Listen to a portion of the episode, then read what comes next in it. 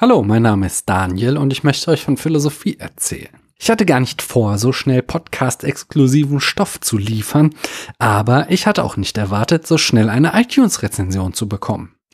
Als ich neulich nachsah, ob mein neuer kleiner Cast schon im Verzeichnis angekommen ist, da stand darunter schon die Besprechung von CHR 3334567 mit dem reizvollen Titel Empfehlung mit sage und schreibe zwei Ausrufezeichen. Ich hoffe, ihr konntet hören, dass ich gerade auch zwei Ausrufezeichen gesprochen habe und schon wieder. Anyway. Die liebe Person CHR 3334567, womit ich dich nicht diskriminieren wollte, falls du ein Bot bist, schreibt. Weil ich die YouTubes kenne, kann ich schon jetzt den Podcast empfehlen. Kommentar zum Vorwort. Ich persönlich finde die Philosophen zwischen Thales und Sokrates alles andere als langweilig.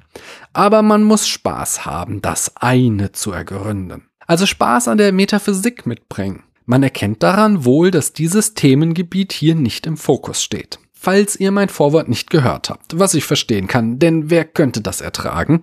Da hatte ich jedenfalls gesagt, dass die Vorsokratiker langweiliger sind als das Traumschiff. Und dazu stehe ich. Ich habe die Vorsokratiker von Wilhelm Kapelle zweimal gelesen und oh boy, ist das anstrengend. Das erste Mal habe ich das Buch im Grundstudium gelesen und das zweite Mal einige Jahre nach meinem Abschluss, als ich dachte, dass mir in meiner Sturm- und Drangphase wahrscheinlich einfach nur die geistige Reife gefehlt hat. Aber entweder fehlt die mir immer noch oder die Vorsokratiker sind einfach Dennoch würde ich nicht sagen, dass ich prinzipiell keinen Spaß an Metaphysik habe. Es sind zwei andere Faktoren, die mich an den Vorsokratikern stören. Wir leben nach der kantischen Wende und dem Linguistic Turn. Irgendwann muss ich euch mal von den drei Paradigmen der Philosophie erzählen.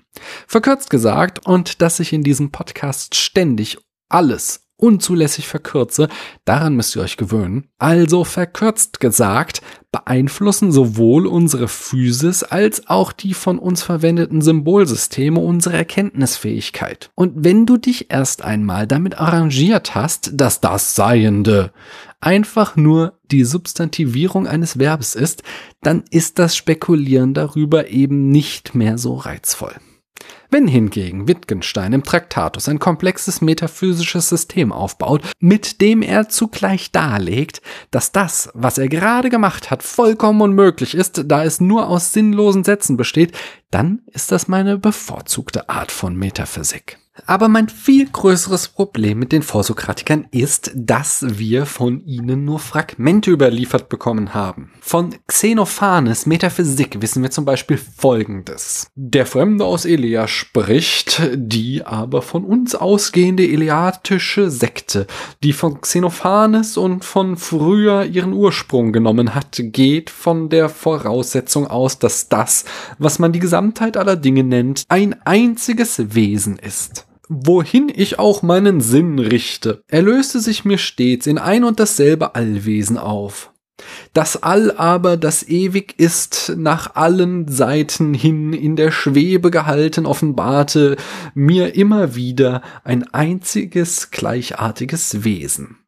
Xenophanes lehrt, dass das All eins ist und keiner Änderung ausgesetzt.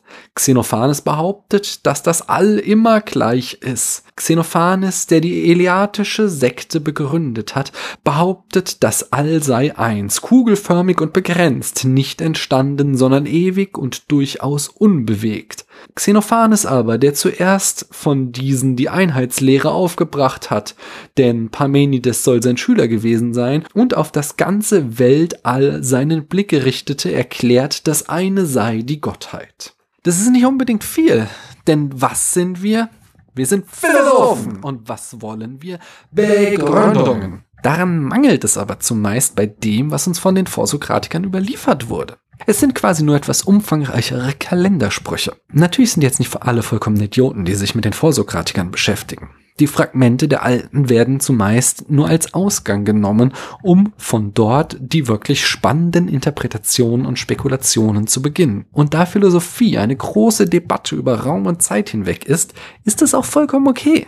Ich persönlich finde es aber viel, viel spannender, diese Interpretationen und Spekulationen über Platons Metaphysik anzustellen, der uns hunderte Seiten dazu hinterlassen hat. Und genau deshalb werden sich die nächsten Folgen um einen Philosophen drehen, der nie auch nur eine einzige Zeile geschrieben hat.